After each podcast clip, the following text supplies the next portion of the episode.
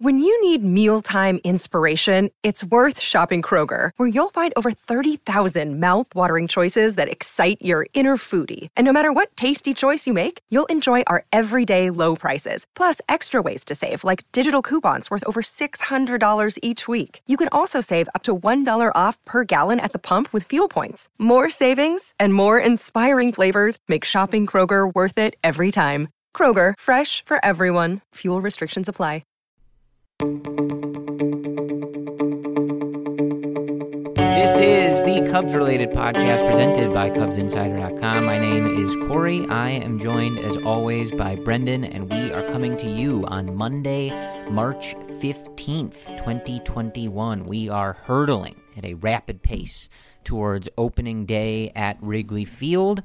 Spring training kicking along. We've got a lot of individual player stuff to check in on. The Cubs have begun trimming that roster down. The roster that will be there at Wrigley Field on opening day becoming a little bit clearer, even if some spots are still pretty murky to try and figure out. Going to be some, some interesting decisions for David Ross and company going forward here, but we will break all of that down. We'll talk talk about what's been going on, and just check in on the state of Chicago Cubs baseball. But Brendan, the, the first thing I, I wanted to talk about was Friday's broadcast on Marquee. Now, we were both really disappointed when Len decided to take the job to do radio for the Chicago White Sox, but we were also very thrilled when they hired John Boog Shambi to replace him.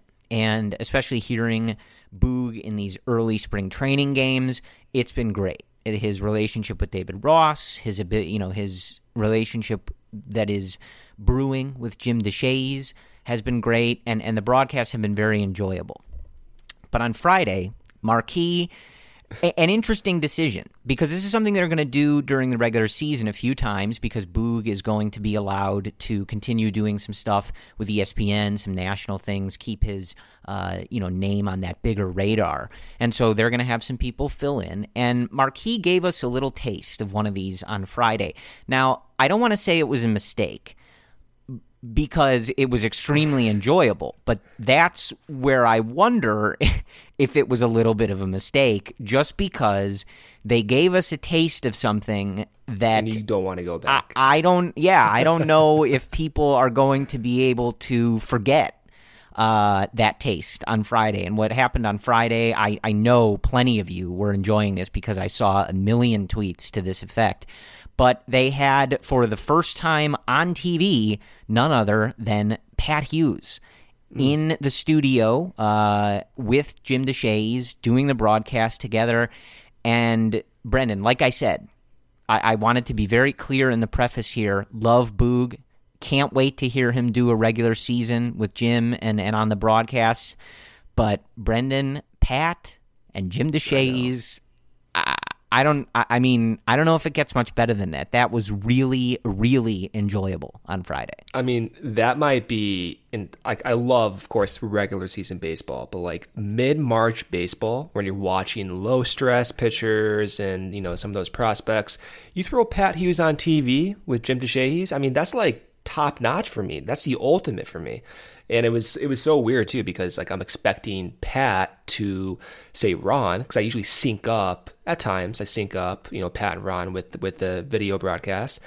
I'm with you, Corey. I like Boog, love Boog actually, but it's it's it's kind of hard when you get that taste to, to go back to reality. Yeah. So I think uh, Pat's going to be a part of a, a rotating. I think it was three or four people who are yeah. going to replace Boog for a few broadcasts here and there. But, man, uh, Pat Hughes on T V, uh, first of all, seeing Pat is such a joy. I, you, you all know, I've talked about this a lot, how formative him and Ron Santo on the radio on seven twenty W G N back in the day, back in, in my day. I know that's not really back in the day, but... Well, you are thirty now. Yeah, so like in the, yeah. you know, early to mid two thousands is what I mean when I say back in the day. Um, but it was very formative to me. So I, I love him on the radio. I'm I'm definitely not like... advocating for some sort of change, but if you've been an M L B T V user at any point in the last several years, as Brendan mentioned, you had the option to overlay the radio broadcast and kind of get a taste of this. But man, but like, it wasn't the, it wasn't a real thing. No, you know? no. But the other day, like seeing Pat on T V, seeing him in a T V studio, like him being yeah. able to be on camera a little bit, it was, uh, you know, like I said. I'm not, I'm really excited for Boo, but it was one of those things where, like, you, you have a taste of it and you're like, hmm, like, uh, so we're not doing yeah. this all the time. Is that what I'm understanding? 'Cause... Well, I'm just looking forward to, like, those pregame, like, clips, you know, before they actually throw the yeah. first pitch where you have, like, I'm imagining Pat Hughes in, like, a purple sweater, like a big purple sweater. Yeah, like, so just... they... They, they, I don't know if they're not doing the suits anymore. I, I don't know. I know that was a I big thing not. last year, but the other, the other day, Pat was just wearing like a Marquee style pullover. I, I yeah. admittedly, I was hoping for, you know, a more colorful sweater or one of his, uh, you know, leather jackets, T-shirt button down types things, or the leather jacket. Yes, a yeah. classic Pat Hughes. Today classic. on the Cubs related podcast, we're going to be talking about Pat Hughes fashion. yeah. uh, so thank you for turning in. No, but well, we could, but we're not going to, unless you guys want us to. Do you want us to? I mean, we can do Well, we don't have I call and response an on this, but we're not going to do it. But anyway, he was just wearing a, a Marquee thing, but uh, not the suit. That was gonna, that would be pretty weird if Pat Hughes was in a suit. But either way, it was a lot of fun. And, you know, that's one of the things, you know, like you always say, Brennan, that's one of the things about spring training. Try things out, can have a little fun with things, and uh, luckily we're going to get some more of that during the regular season. So that should be pretty enjoyable. But that was Pat Hughes' first broadcast of the spring, and you know, so that is the, the first time we're getting Pat Hughes really and truly back in our lives and in twenty twenty-one. And I don't know about you guys, but there's almost nothing that signifies that baseball is back and all is, well, not all is right in the world, obviously, but in terms of baseball, all is right in the world when you hear Pat Hughes tell you that Chicago mm. Cubs baseball is on the air. So that was fun. Looking forward to more of that and in the regular season. But getting into, you know, actual baseball news, uh, uh, not, you know, just how much we love Pat Hughes. But let's start with uh, some good trending information on one of the possible extensions that we are hoping to see, uh, waiting to see, I don't really know, in this particular offseason. Of course, the leading candidates are Anthony Rizzo, Javier Baez, and Chris Bryant, as this is the last year of their current contracts. Wilson Contreras, also a name that has been bantied about uh, as someone who the Cubs could potentially look into extending. But the person we are talking about today is Anthony Rizzo. And as we've talked about on this podcast, in my opinion, I, I you know, you can disagree. I'm not sure I would ever agree with you, uh, but this is the order in which it should go. I don't know who would come after Rizzo. I'd have to think about it. I'd have to see the terms. I'd, you know, I could be convinced uh, a number of directions, but the first one, if you're only going to do one, if you're going to start with one, whatever, it's got to be Tony. And we've talked about that. We'll talk about it more. But Anthony's saying he's pretty optimistic and also noting that talks have been ongoing, you know, throughout the spring as they as they talked about, and said that they've had some good conversations uh, back and forth in this process. So as always, stuff you hear in the media, stuff that Rizzo decides to say, stuff that Jed Hoyer decides to say, et cetera. You never have to take it face value. They don't owe us the whole truth, nothing but the truth, and the absolute truth. But to hear this stuff is really good and really exciting, and I think at least you can kind of maybe read into it. Rizzo saying, quote, in terms of prog- progress, I'm very optimistic. We've had really good conversations top to bottom. So that sounds pretty good. Uh, Rizzo would go on to say, if you need a quote to kind of, uh, you know, get you running through brick walls and, you know, things like that, um, talking about the Cubs and being a part of the Cubs in the future and the focus on winning and things like that, Rizzo said, quote, "It's big, it's big. My goal is bringing the next championship here in Chicago, and it's coming. It's coming soon. It's coming to this city. That's my focus, is how are we going to win again? We feel really good. I mean, it's March twelfth. Everyone feels good, right? But we've got to go and build and believe and gain momentum." So that, you know, obviously looking a little bit to twenty twenty-one, obviously, uh, and, you know, getting to opening day and being ready to go. But I think, you know, you combine stuff like that, you combine the things that he's always said about wanting to be here and Chicago being his, his home and the Cubs being his home as an organization.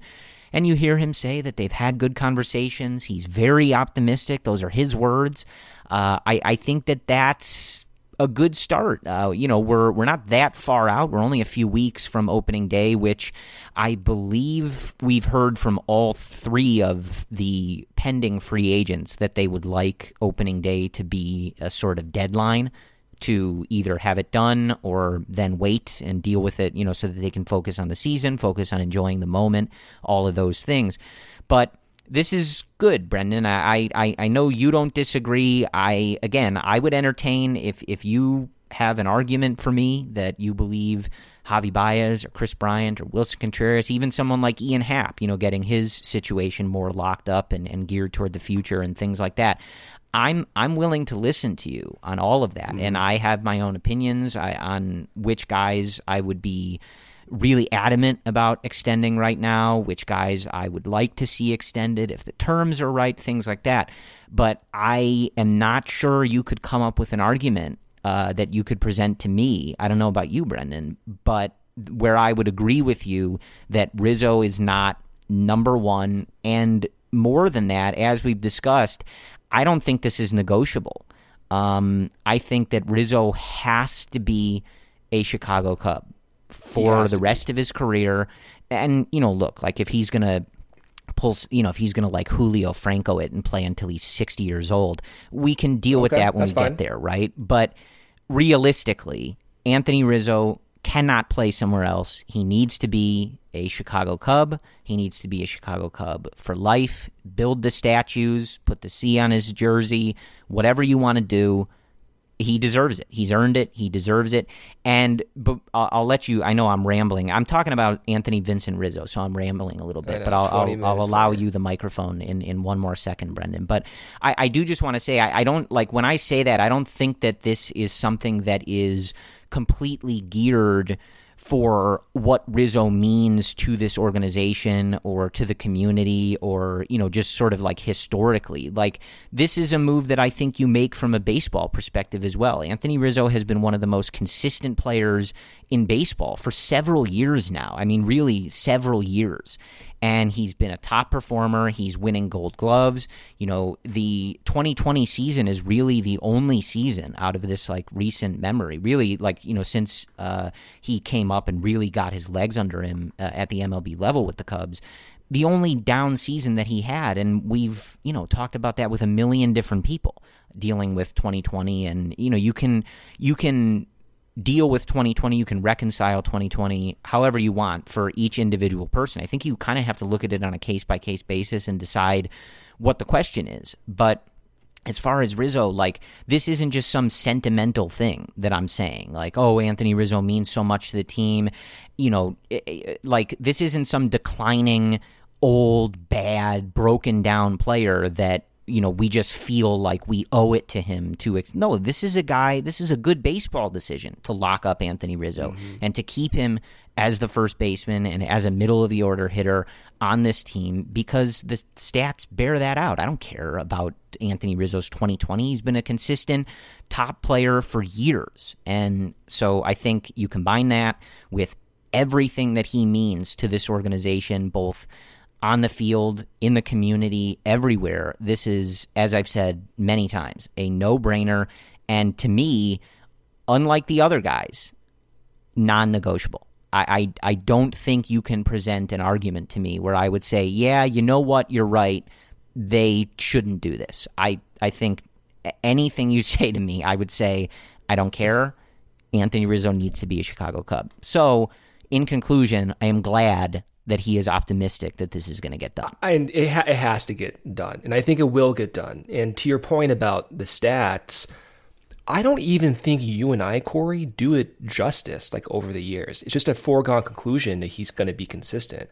But when you look back and see what he actually has done, it it is pretty startling, um, especially when you consider the expected numbers. And it's one reason why I, I truly believe, I don't know where you are on this, Corey, but I, I want to ban the shift. Like, I truly think you ban the shift, it's going to make baseball more exciting. And I get the strategy point of view and all that stuff. I get that. I don't care about that. Like, I want to see more base hits. I want to see more spectacular defensive plays. I don't want to see Mike Moustakas playing second base. I don't want to see like an unathletic guy playing middle infield. That's not that's not what I want. But with these expected numbers, Rizzo is one of the best hitters in Major League Baseball. And I mean that with no hyperbole. Since twenty fifteen, his expected on-base average, weighted on-base average, ninety-fifth percentile, eighty-fifth, ninety-sixth, eighty-eighth, ninety-fourth, Corey. He's in the top tier of all of baseball. And if you look, just look at on-base percentage, the last three years, ninety-ninth percentile for expected O B P, ninety-fifth, ninety-ninth. No one better than him. When you take out the shift, and it makes sense when you think about all the hard hit balls he gets into. And then you you consider the fact that he doesn't strike out. Like, his strikeout rate in the past three years, eighty-eighth percentile, ninety-fourth percentile, ninety-second percentile.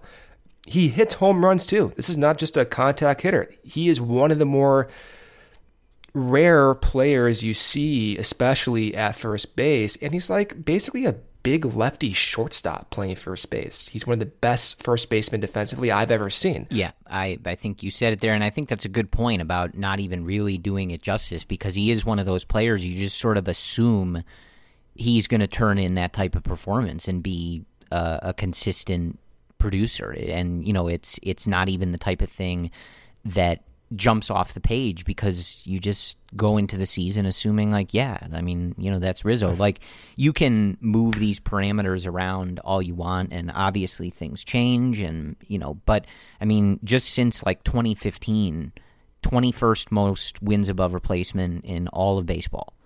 And, you know, again, like, if you only looked at twenty nineteen to now, whatever, like, you know, these things change, of course. And the the, the more of a down year in twenty twenty is going to affect that.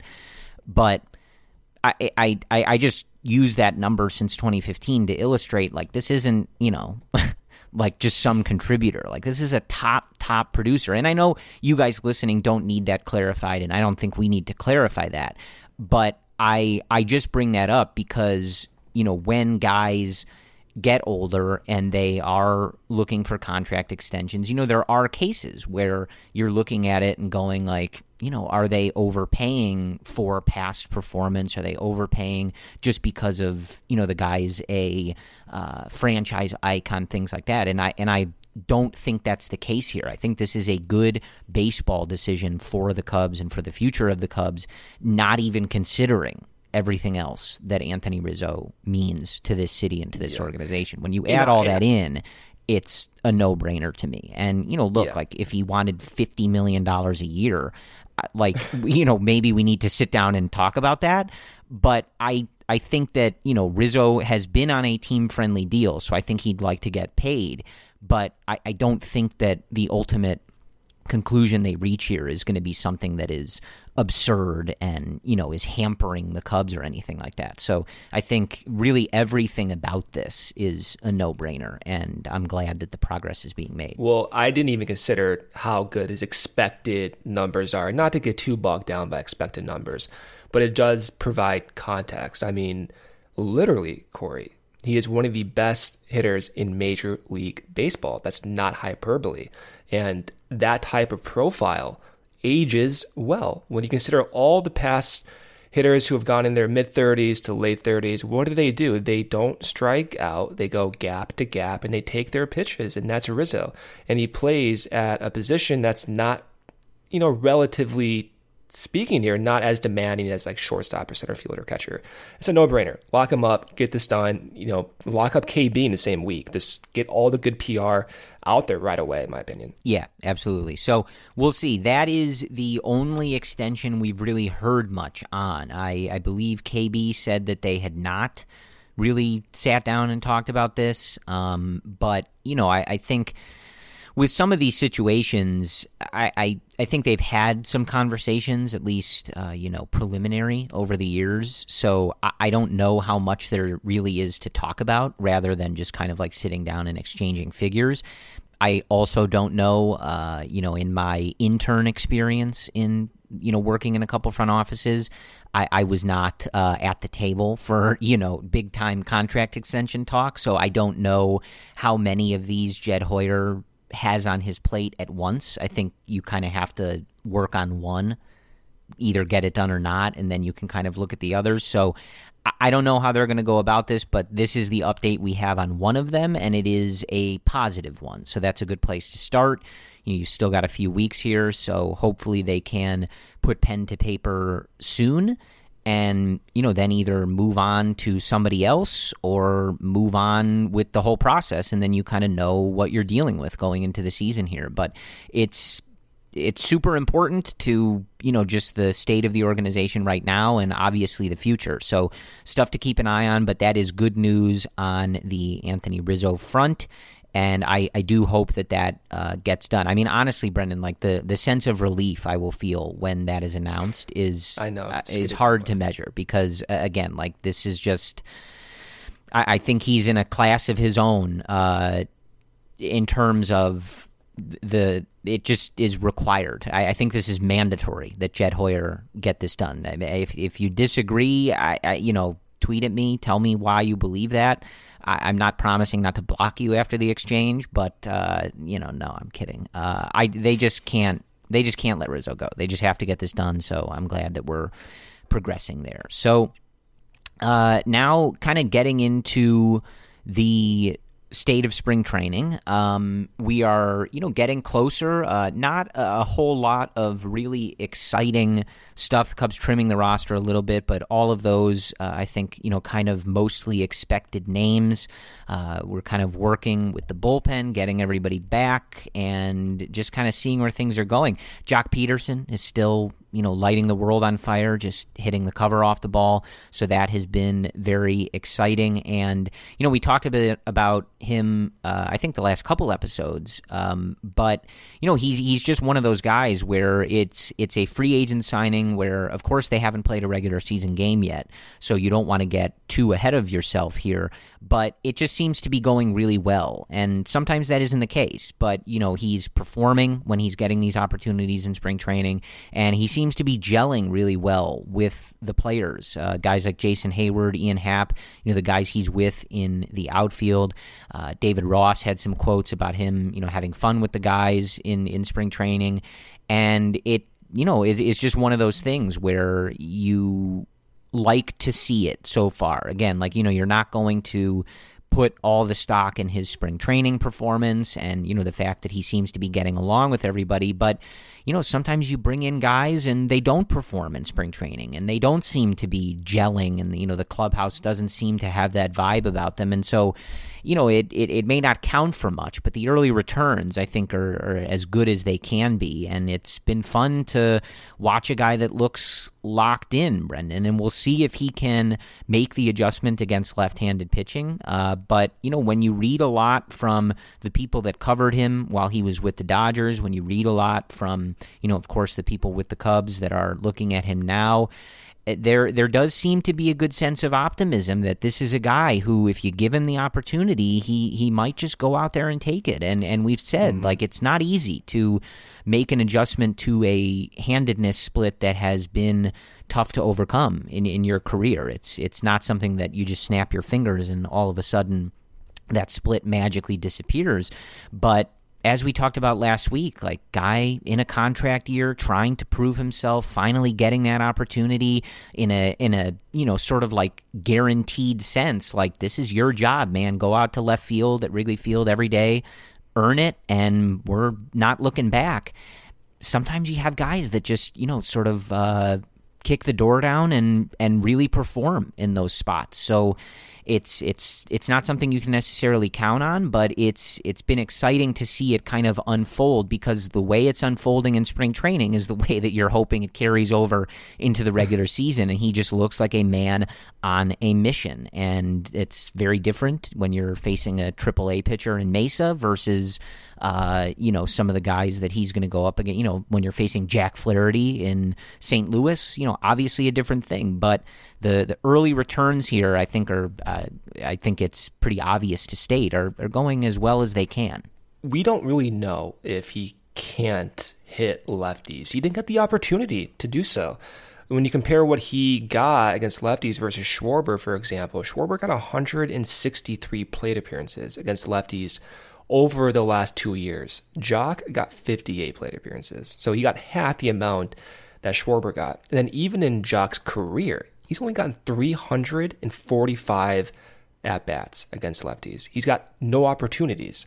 Now, that's because maybe he just can't hit them, and the Dodgers are being careful, and they have so much depth, sure, but we don't we don't know yet. And the changes Jock has made in this spring training, I don't know if they're going to translate necessarily, but it is something worth watching. He's way more crouched over in his stance. His stance is way more open, and he's making changes. And I know we always talk about all these changes these guys are making.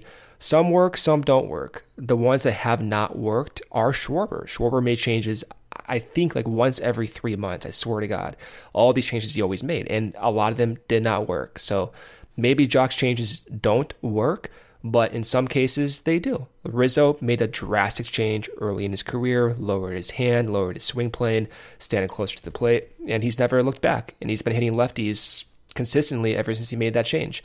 Now, Jock is later in his career, but other guys, too, have made changes later in their careers, like Jose Bautista with his leg kick. So this is this is something to, to monitor, and you're seeing results right away during spring training, and it is spring training, but this is all to say Jock is going to get opportunities to hit lefties, and he may get consistent opportunities. He may get consistent opportunities to fail, and that might allow him to ultimately, by the end of the year, in August and September, be a consistent guy in that lineup, no matter who's pitching, whether a lefty or righty, in the same context as you see like K B or Rizzo or Javi out there. He may be a staple in the lineup. Who knows? And it's all to say it's it's something to monitor. It's something to be at least, you know, optimistic about, that it could happen, I think. And everything he's doing right now, I, I, he's checking every every box, Corey. Yeah, and one thing, too, and I mean, you know, uh, of course guys should have this attitude, but it's been something that he's been pretty consistent about on social media, is posting about how he's playing in an outfield with Jason Hayward, who's obviously won a million uh, gold gloves and other defensive awards, and he's posted a lot about how he wants to have that rub off on him. If you've been following him on, uh, I think, Instagram in particular, he's said this, he's made reference to it a lot. And uh, again, like, you know, you want guys striving to be good baseball players. That's what they're paid for.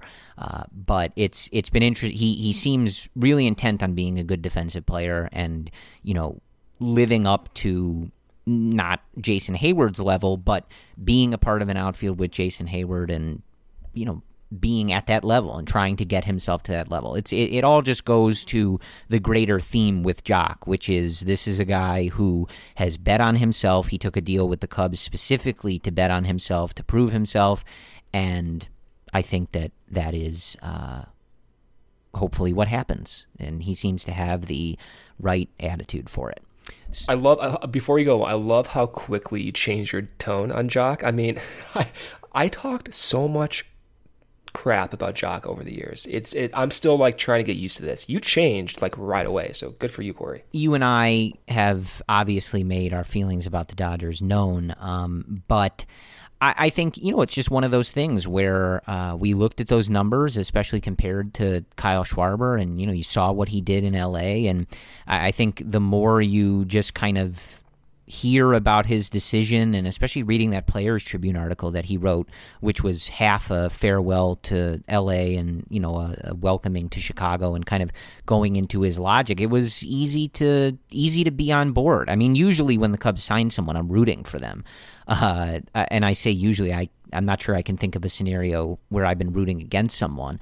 Um, I prefer Eric Sogard not make the team. I did just say that a week ago. Never mind. Uh, but anyway, other than that, generally, especially a bigger signing, like I'm, of course, I'm rooting for them. But when I read that Players Tribune article and just sort of seeing how he's gone about things, it's been very easy to uh, get on board. And I, I think buy into the, the the belief, the hope a little bit that, yeah, you know what, like he's out there to prove himself, and I think he's going to do it.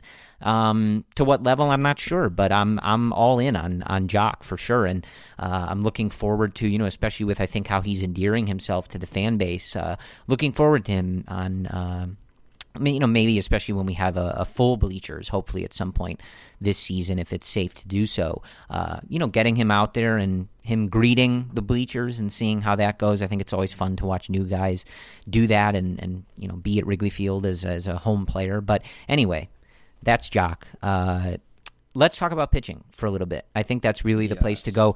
Uh, looking back on the offense, the, the really the, the stuff with the offense, I, there there's not too much to update you guys on uh, or really chat that much about. The Cubs still have to figure out what they're going to do at second base. Nico's had a little bit of tight, uh, I think a, a sore lower back, but it's it's not a big deal. I think he's just uh, sat out a couple games. Not a big deal, and you know they, they still have to sort that out. So we don't really have much of a, an idea of what they're going to do there exactly just yet. And they're going to have to figure out that bench. They're going to have to figure out uh, you know the situation with guys like Jake Marisnik, Cameron Maybin, Eric Sogard, as we mentioned, Ildemaro Vargas, um, you know Austin Romine, and every everything that they're going to do in terms of how they're going to structure that bench and, and things like that. And David Ross, I think the other day, was talking about how, you know, with the lack of D H back in the National League, you know, you he, he talked about, you know, wanting to prioritize, you know, making sure that they have uh, true bench bats uh, on the roster, you know, guys who can come in and pinch hit and succeed in those spots. Um, so... Not too much clarity on what they're going to do there, but that remains another spot to keep an eye on, um, just in terms of, you know, who's who's going to get those last bench spots, who's going to get the pinch hit spots, and, of course, who is going to be starting at second base on April first at Wrigley Field. So with that, switching to pitching, uh, a lot going on, as has been the case uh, through the whole offseason and in spring training with this pitching staff. Um You know, we, we have the, the kind of sure things. We we kind of don't really care what they're doing in spring training group, uh, especially as the starters are concerned, with Kyle Hendricks and Zach Davies, uh, and then, you know, other guys that we know are going to get innings, but we're kind of checking in to see how they're performing. And then, of course, the group where we have no idea what their role might be, and things are very much in the air. But where I want to start is a couple guys that Brendan has been paying attention to, one for several years that he now gets to pay attention to again, and another that he wanted the Cubs to sign. They did, and now he's been doing really well. And those two people, of course, are Jake Arrieta and Trevor Williams. So, Brendan, the floor is yours. Jake Arrieta. Now, second start, right? So, still work to be made, but he appears to be working a lot on that fastball and that fastball command. And a lot of those fastballs are being thrown on the lower portion of the plate. And, I mean, truthfully, I don't really like that, but it's all going back to what Tommy Hottovy said, where if he feels comfortable nailing down that portion of the plate, then he can start to elevate. And so it's all to say, it's, it's a work in progress with Jake. And I like that his velocity is still in like the ninety-two, ninety-three range, especially during this time of year. And Jake is saying he's feeling better. And his last start was better than his first start, according to him, in terms of mechanics. And it appears that he's right on pace to be where he wants to be by opening day. So I think you have to be optimistic about that. Trevor Williams is hitting all the right notes, Corey. I mean, he first off, he's a great Twitter follow, by the way. Like, you have to follow. We talked about that. Big Pearl Jam fan. Yeah. yeah, but like even more so. I mean, he's tweeting like, um, trying out ten new curveball grips right now from this Rapsodo machine and looking at all that. So that that that is new for any Cubs pitcher who's that transparent about what they're working on. So Williams is working on, apparently, a, a curveball grip, and he's been principally a fastball slider guy. And he's been someone with a with a release point that's so low, lower than eighty percent of the league, that that curveball kind of stands out. And Brian Smith of Bleacher Nation wrote about this, not in the context of Trevor Williams, but in the context of uh, Tyson Miller. When you have that type of low release point, it's possible that over time, high fastballs will play better from having that lower release point. And so you look at Williams and you think, okay, if he can throw more higher fastballs with that low release point, plus now he's optimizing his breaking pitch, whether that's that slider or maybe the curveball, you see how hitters will be just blown away by him. And he's not someone who throws slow. I mean, he's going to be throwing in the low to mid nineties, and that's that's I mean that's average, but it's not like what you see from a finesse pitcher. And I'm I'm feeling good about Trevor Williams. I like that he's always had decent command. I like how he's open to trying new things. I like that Tommy Hottovy has been right with him, guiding him, trying all these new different pitch grips. You have to be excited about it. And you're seeing results. I mean, just watch these games. Go back and watch them on replay. These breaking pitches look good. Like, everything passes the eye test. And so I'm I'm excited, man. I think this rotation has a lot of variability in terms of projections, but I think the the ceiling for these guys are so high, and that includes Arrieta, that includes Alzolay, includes Trevor Williams, and even like Shelby Miller now. And I told myself, do not get on the Shelby Miller hype train, but when you hear what he's working on and when you see the results even today, I mean, you kind of have to pay attention to it, even though he has that weird history. These guys are trying so many di- new different things. Finally, in a post, a relatively post-COVID era with this new technology. Remember, they, they hired Breslow before COVID happened, and then COVID just shut everything down. This is like their first year in a normal environment where you can test out their new tech and have familiarity because you're with them almost on a daily basis like this. So this, this is a big deal to me. I think altogether, the entire pitching staff has been so fun to follow. I, you know, like Shelby Miller, too, is one of those guys where when the Cubs signed him, you know, Brendan will look at a couple things and go, you know, Corey, like, there's some interesting stuff. And I go, Brendan, don't don't even start with me right now. I know. All I right. Know. Like, if it works, it works. But don't. And, you know, Brendan, like, OK, all right. All right. All right.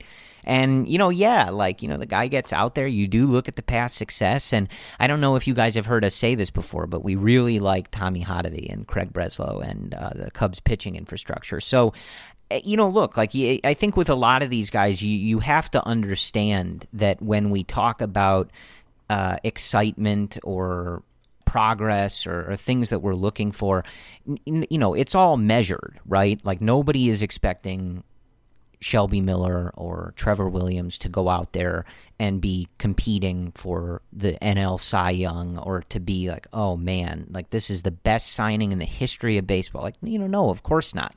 But in a in a season where we've heard many times that, you know, you're going to have to use a lot of guys to get innings, it's, you know, we're back to a regular grind of a one hundred sixty-two game season, and, you know, you need that depth in places. It's it's all about just looking and seeing, like, okay, like, yeah, this could be a guy that's interesting for a, a swingman role or a few spot starts or whatever it ends up being for each of these different guys.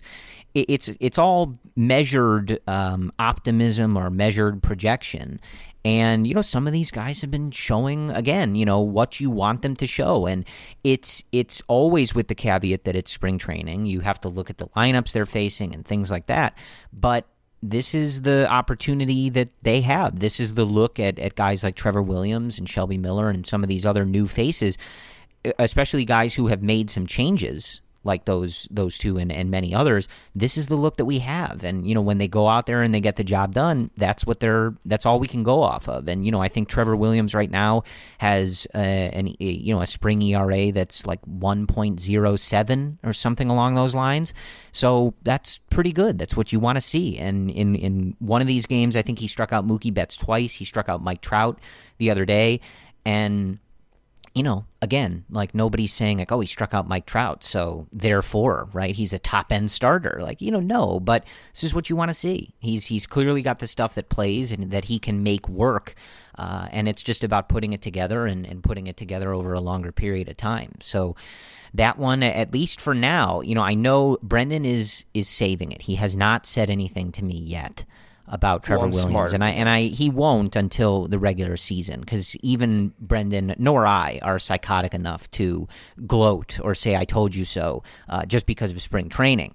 But there there was a, uh, I think I don't remember if it was a Marquee tweet or uh, maybe from Tony Andracki from Marquee, but uh, you know, it was just like Trevor Williams goes three and two thirds scoreless innings today. He lowers mm-hmm. his spring training E R A to one point. Sorry, it was one point zero four, even better than I said, and yeah. I just sent it to I sent it to Brendan, and I said, you don't have to say anything. I'm paying attention. Like if if this carries over into the regular season, I will give you your time to say I'm very smart. I asked the Cubs to sign him, and they did, and it worked. But again, similar to Jock, like you know, some of these they're going the way you want them to, right? Uh, there's plenty of cases in spring training where guys come over, guys make adjustments, and they just don't take, and they don't look good, and they don't look to be making that progress. And you know, with some of the guys that the Cubs have brought over, that that success, that that kind of optimism is, is there. There there's reason for it, and you know, they're going out there with the assignment that they have on that given day, and they're doing good work with it. So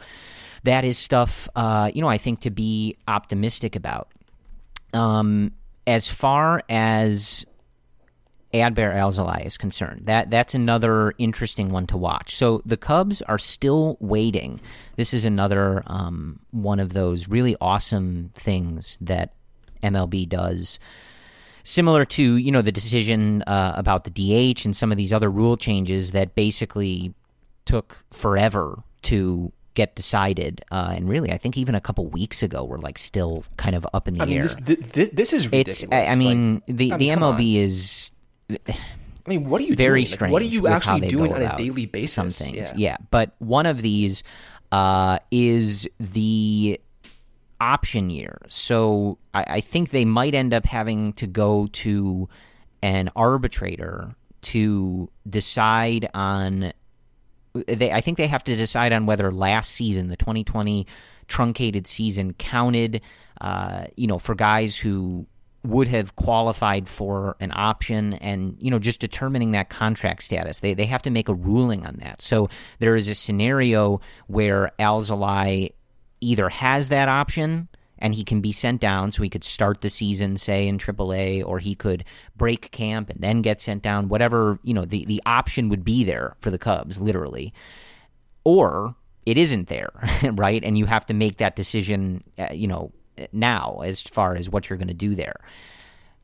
So that's going to be interesting. He's also a guy, as we've talked about, who's going to be on an innings limit. A lot of these guys are are not going to be able to bust out of the sixty-game season and be able to throw, you know, one eighty, two hundred innings. Alzolay, definitely one of those guys, just with how his progression was and, you know, the time he spent uh, as a swingman, as a starter, et cetera. He's just not going to be in a place to do that no matter what.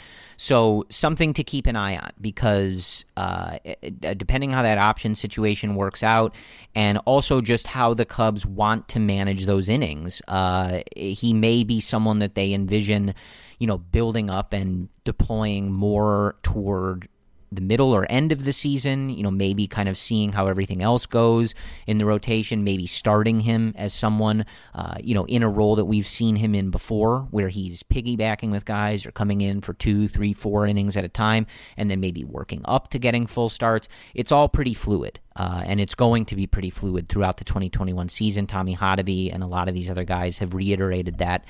Uh, many more times. I've reiterated it like a hundred times, and they've said it even more than me. So it's very clear uh, that, you know, it's going to be an all hands on deck thing. So I don't have the answer for you right now, uh, but again, something to keep an eye on, that, you know, his situation is at least a little fluid. It is not like a sure thing that he's going to be in the rotation on opening day and, and things like that. They're they're going to have to decide what to do there, uh, but it does seem to be um, something that, that Adbert is able to handle and at least understands. You know, he said uh, to N B C Sports, I quote, "I don't like putting those things on my mind. If I put that pressure on my mind that, oh my gosh, I'm going to send down or this or that, that's just going to distract me from my main focus, which is just to make the team and be in the big leagues." So as we've noted, you've seen him in the dugout with his pen and paper writing things down. You've seen him throughout this spring training palling around with Jake Arrieta, seemingly willing to spend any amount of time learning from him, paying attention to him, and continuing to grow as a pitcher. And, you know, you just hear quotes like this. This guy has a really good head on his shoulders. He seems like a very smart and driven guy.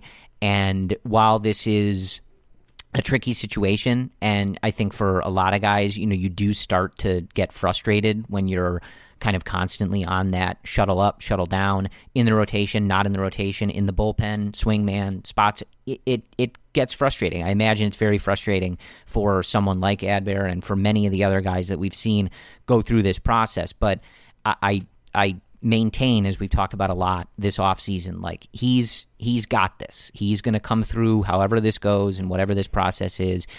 He he will he will get there eventually. It's just something that is fluid, especially because of this uh, stupid option situation. So just something to keep an eye on uh, before we move into talking about the bullpen. And the bullpen, as as it has been for the past few years now, uh, an interesting spot for this this Cubs team, right?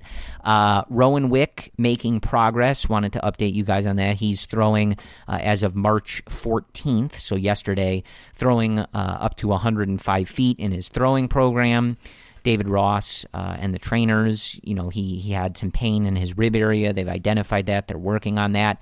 And it sounds like all the, the progress is being made. I I believe it is a foregone conclusion that he is not going to be on the opening day roster. But for someone like Wick, you know, I, I think back to how we were in summer camp and looking at uh, the urgency of everything. And you guys remember, if you were listening to this podcast, and we're going to talk about him in a second, uh, you know, me freaking out about Craig Kimbrell like two days into the season. And I just kept saying, there's not enough time for this. There's not enough time for this, right?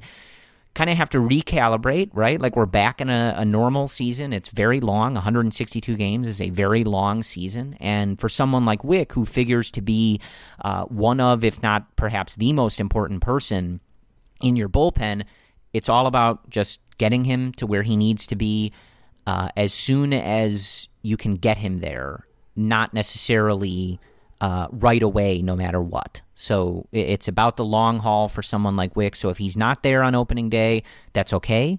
Uh, it's all about his progress being ramped up and him being on that right track with the, the you know the pitching staff, the trainers, David Ross, et cetera.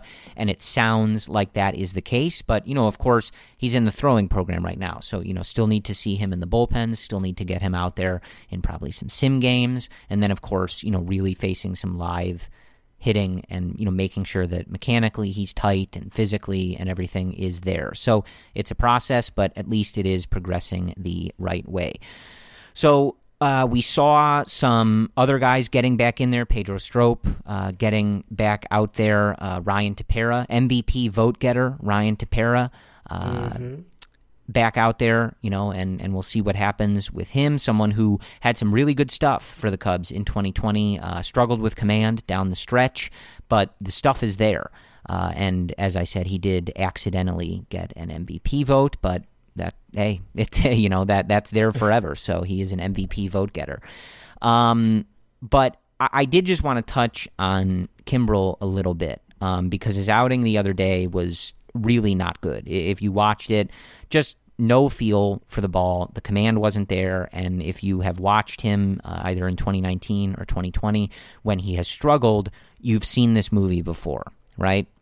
And I think it was just last week that I said, I don't care so much about it because he's clearly someone that takes time to ramp up. He's got to get the velo up there, and it took him a minute last year, even though we didn't have a lot of time, but he got there and was really good at the uh, you know the latter portion of the twenty twenty season. So that's still where I am, um, but it I, I think the outing the other day, at least for me, Brendan, was just sort of a reminder that this is something to monitor, right? He, he it took him a minute last year, and you would hope that that is the same sort of trajectory that we're on, right? That he's just not going to be lights out um, a couple weeks into spring training. He may not even be lights out in April, right? But he'll get there. And I hope that that's the case. But it, you know, was just sort of a sobering reminder of like, okay, we, we can't just assume that the latter portion twenty twenty version of him is going to be there. He he takes a little bit of time to defrost, it seems. So hopefully that is the case. Uh, but I did just want to point that out, because coming off the heels of me saying I'm not really worried about this as long as the velo's ticking up and he's, you know, getting the time out there, it'll it'll come, I, I believe. Um, it was just a bad outing. It was a really bad outing. It was very frustrating to watch. Just no feel for where the pitches were going.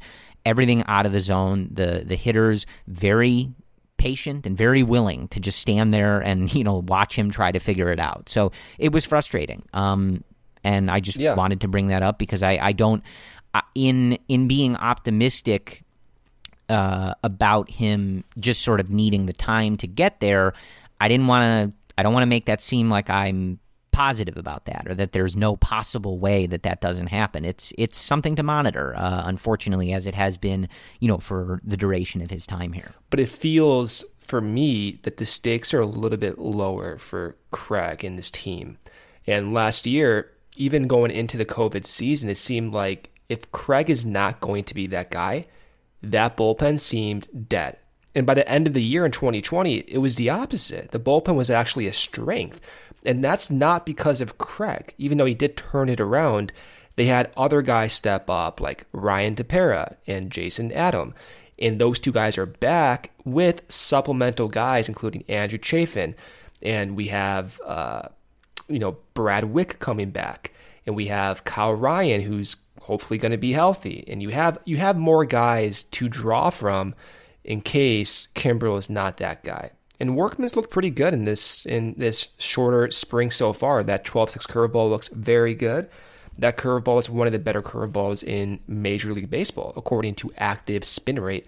It's in the top ninetieth percentile. And when you consider what Jason Adam did last year, and we talked about Adam a little bit. Yeah. I don't really remember how much we went into it, but he's one of those guys that is your trademark StatCast pitch lab guys. He has a shorter release point, but he has wicked spin on his pitches. And another point of emphasis that, and I brought him up earlier, Brian Smith at Bleacher Nation pointed out, is that changeup separation from his fastball could really help Adam be one of the better pitchers in the bullpen. And we saw in his last outing that changeup was disgusting. I forgot who put it out there. It might have been Pitching Ninja or maybe Marquee.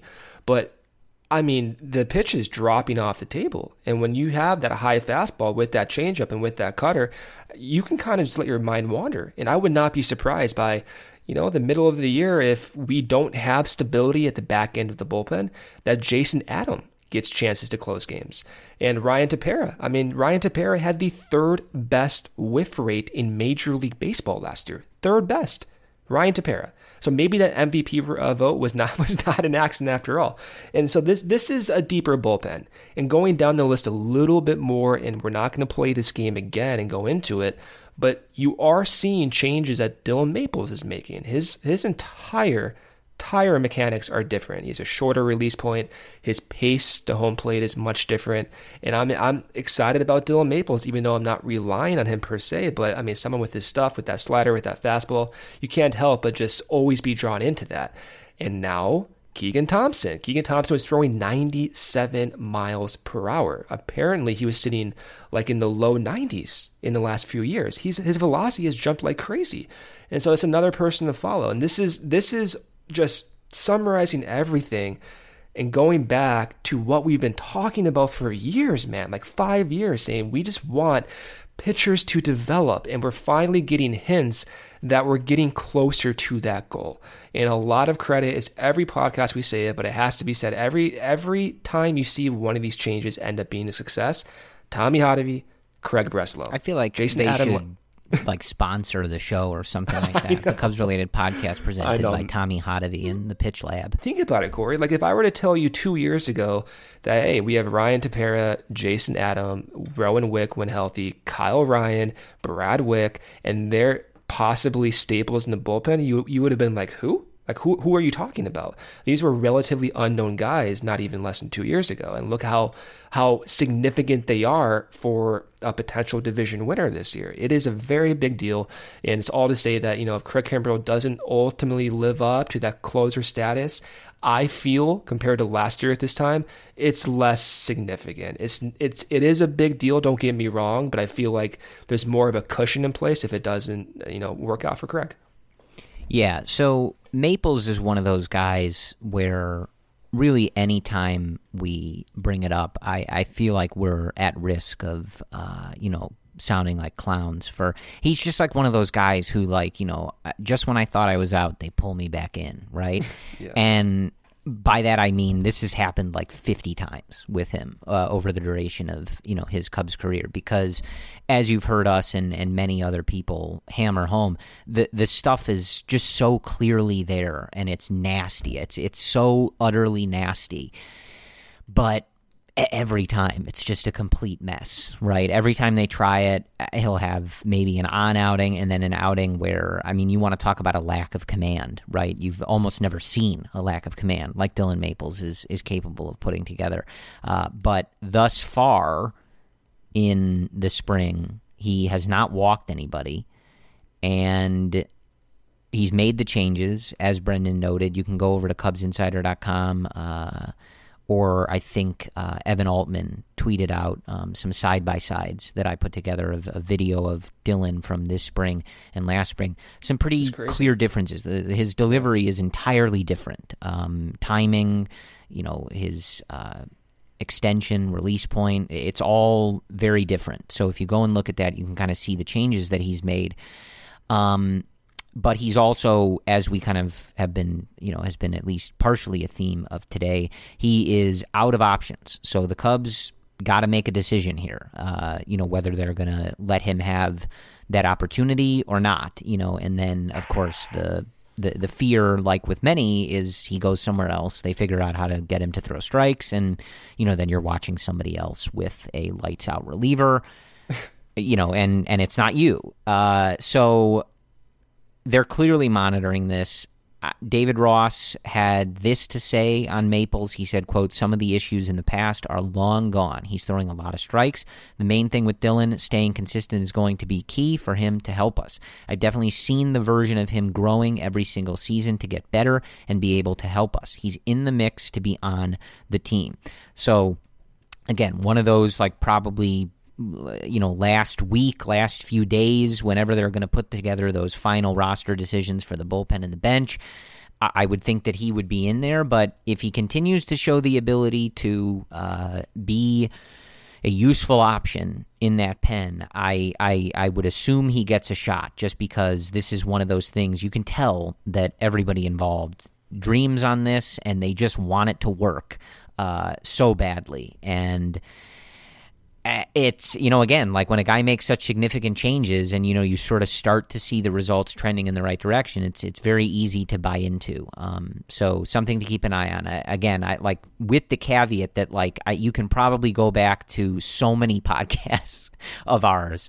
Um, specifically, Evan from Cubs Insider has is one of the, the people who has been burned by Dylan a lot. He's written about him a lot. He's interviewed him in person before, and always is ready to buy in, and then, you know, kind of has to be one of the first to be like, okay, um, never mind, sorry, right? Uh, so I I hope that that, you know, it isn't the thing. There, there's been several things throughout the years that we've talked about that, you know, we kind of go back and forth on, okay, maybe it's different this time. I'm buying in again. I'm never going to buy in again. Okay, wait, I'm buying in again, right?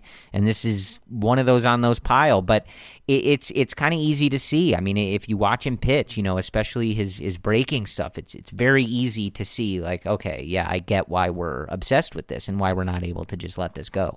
Sometimes those things, it's a little less easy to understand why you know, you keep kind of trying and, and going back to the well, but Dylan Maples isn't one of those things. It's very easy to see why it's uh, something they stick with. And, you know, at least it's also one of those things where it's also easy to identify if it's not working. So if you do decide to break camp with him on the team and give him that shot, you know, you know what you're looking for to to see, okay, yes, this is progressing in the right direction, or no, this is the same thing as it has been, and he's, you know, completely incapable of having any command. So it's it's at least one of those things that's uh, easier than others, I guess, to identify and say, yes, let's stick with this, or no, this is uh, unfortunately not going to work again. But that's kind of where we are. And, and just to, to add to what you were saying, um, I think it was uh, Brett Taylor from Bleacher Nation who was, I think, trying to remind everyone the other day of just how good Jason Adam was for the Cubs in, in twenty twenty and, and just how good his stuff is. And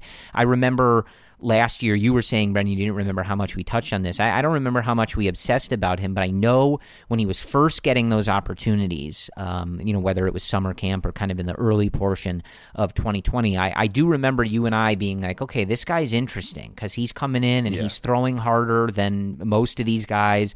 The stuff is there. Like, this is an interesting guy. So, um, I don't know, you know, I don't I don't think we were the earliest adopters of that, but I, I do think we were intrigued pretty early on. So he's another one where, you know, again, like you have to give the the Cubs and their pitching infrastructure and, you know, their their talent evaluation and, and scouting some credit for some of these guys that they've been able to bring in from other organizations and, you know, find ways to, you you know, turn them into usable figures in, in their bullpen and in their pitching staff. Because, you know, you look at the, the Cubs bullpen right now and you, you've got one guy basically uh, that is making those big bucks and that you went out and spent a lot of money on. And we've seen teams over the years really sell out for the bullpen. I mean, you remember a few years ago, the Rockies spent a boatload of money on, I think, three relievers, one of which was Wade Davis, and it didn't work for them. We've seen the Yankees at times. With the Yankees, it did work. Uh, but, you know, they went out and they put together super bullpens at, at times where they were just like, we are going to go out and get, you know, three or four of the top relievers along with Aroldis Chapman, and we're just going to blow people away if we need to in the later innings. Um, and the Cubs have, you know, again, it, it's been an up and down throughout the years in terms of their success, but they, they have had a lot of success, especially last year, with cobbling this thing together and, you know, finding these guys who are either trying to reclaim their career, transition to a new role, uh, or just sort of recapture that, that past success, uh, you know, with diminished velocity or diminished stuff or, you know, changing up their repertoire. So I, I know that we, you know, kind of hark on the, the pitching infrastructure stuff and some of these things a lot, but, you know, it's, it's integral to the Cubs' success because, as I said, they, they do not have, um, you know, a big stable of star relievers that they have, you know, cobbled together and that are, you know, on big contracts because they're super reliable to perform and stuff like that. So the Cubs' ability to identify these guys and work with them and churn out the, you know, higher percentile outcomes for some of these guys is really, really crucial to this team's success. And I think in twenty twenty-one, it's going to be more crucial than ever because, you know, we've seen, obviously, you don't have that same level of top-end depth and the starting rotation that you had before and the amount of pitchers and innings you're going to have to find some of these guys to eat. So I, I, I sort of bring that up again, you know, kind of just going full circle with Maples. It's like, I, I understand if some of you are like, oh my God, are these guys talking about Dylan Maples again? Like, you guys are crazy. Yeah, are. The Cubs are, well, crazy, are crazy, right? And I, and I, and I wouldn't blame you for thinking that, but this is how the Cubs have set up The, the the pitching structure, and especially in the bullpen. Like, they need some of these guys to work. They need some of these, you know, maybe higher risk, volatile guys to snap into gear and, and to have these changes really come to fruition and, and be successful for this team to be as successful as we all want it to be. And, you know, Craig is, is also part of that group, even though he's not uh, a reclamation project, obviously, right? Um, but it's it's it's just how the Cubs are built. It's how their bullpen is built, how their pitching staff is built. And so that's why we kind of keep coming back to these things and, and why, uh, you know, you'll have Brendan, updating you on, you know, what new pitch grip uh, a guy is using, because this is it's it's uh, you know, maybe stating the obvious, um, but it's it's crucial to this team's success, because as we kind of always note, like, Kyle Hendricks, Zach Davies, and, you know, you know Jake is going to get his opportunities, but you don't really know what to expect there. Like, you've got probably two guys that you know you can go into this season and say, I don't care what they do in the spring, they're going to get as many starts as they can, you know, in this in this sort of uh, context of twenty twenty-one coming off of twenty twenty, and they're going to be good. To what degree, we'll see how the season plays out. You know, that that changes from year to year, but they're going to be good, they're going to be consistent, not really thinking about it. A lot of other guys that, you know, you just can't say that about, and so it's it's totally going to be about the margins for the, this pitching staff and for this Cubs team is getting as many of these guys to get towards that ceiling, hit their ceiling, make those adjustments, and come out of it successful, uh, like we've seen them do with a lot of these guys. And, you know, it's another year of having to look at that. So uh, that's that's why we're going to keep checking in on it. But I think that's, you know, pretty much uh, the gist of things. So, again, uh, you know, kind of the same things we have been looking at the this entire spring, really. Um, you know, still waiting to see what happens at second base, seeing how David Ross and the front office are going to decide to name that bench and how they're going to put that bench together, how many guys they're going to put on that bench, and, you know, what that's going to look like. And then who's on this pitching staff? There's a lot of options. Some of them have been trimmed already, uh, you know, with the the roster cuts in spring training, um, but, you know, still plenty of options out there, and will be interesting to see uh, what we are rolling with here once the season gets underway. But uh, any any final thoughts on anything going on here, Brendan? And this is all just watching the games. The stats are not going to back anything up. But Ildemaro Vargas, I like that guy a lot. The power he's showing and the power he showed last year in his few at-bats, it's eye-popping power. And some of the numbers you saw in triple A with the Diamondbacks were, like, insane. I did, I did not even realize he struck out at a four percent rate in one hundred thirty plate appearances two years ago in triple A. I mean, like, what? That, that I've never seen that before. So, second base, I don't want to see Eric Sogard. I, I like Vargas's power. I hope Nico comes back a little bit sooner. But Vargas, I don't know. I'm kind of into it. Stats aren't the greatest at the big league level, but he looks he looks fun to watch. Yeah, he's got some pop. I mean, he really got into one yeah. the other day. Uh, you know, of course, we all saw the homer he hit after Jason Hayward against Josh Hader in the twenty twenty season.